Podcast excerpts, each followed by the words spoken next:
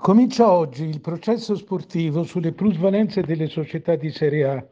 Sono 11 le società sotto inchiesta, tante, probabilmente troppe per, per avere un procedimento sereno e non di parte.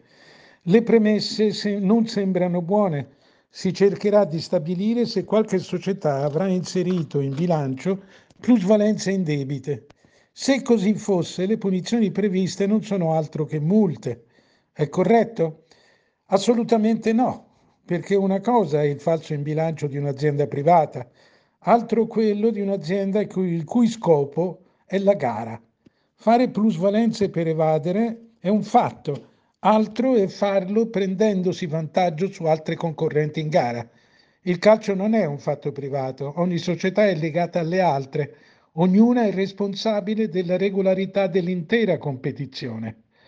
La domanda di reato non può, non può limitarsi a capire se c'è, se c'è stato omessa plusvalenza, ma se questa plusvalenza ha alterato la gara. La differenza è nella punizione.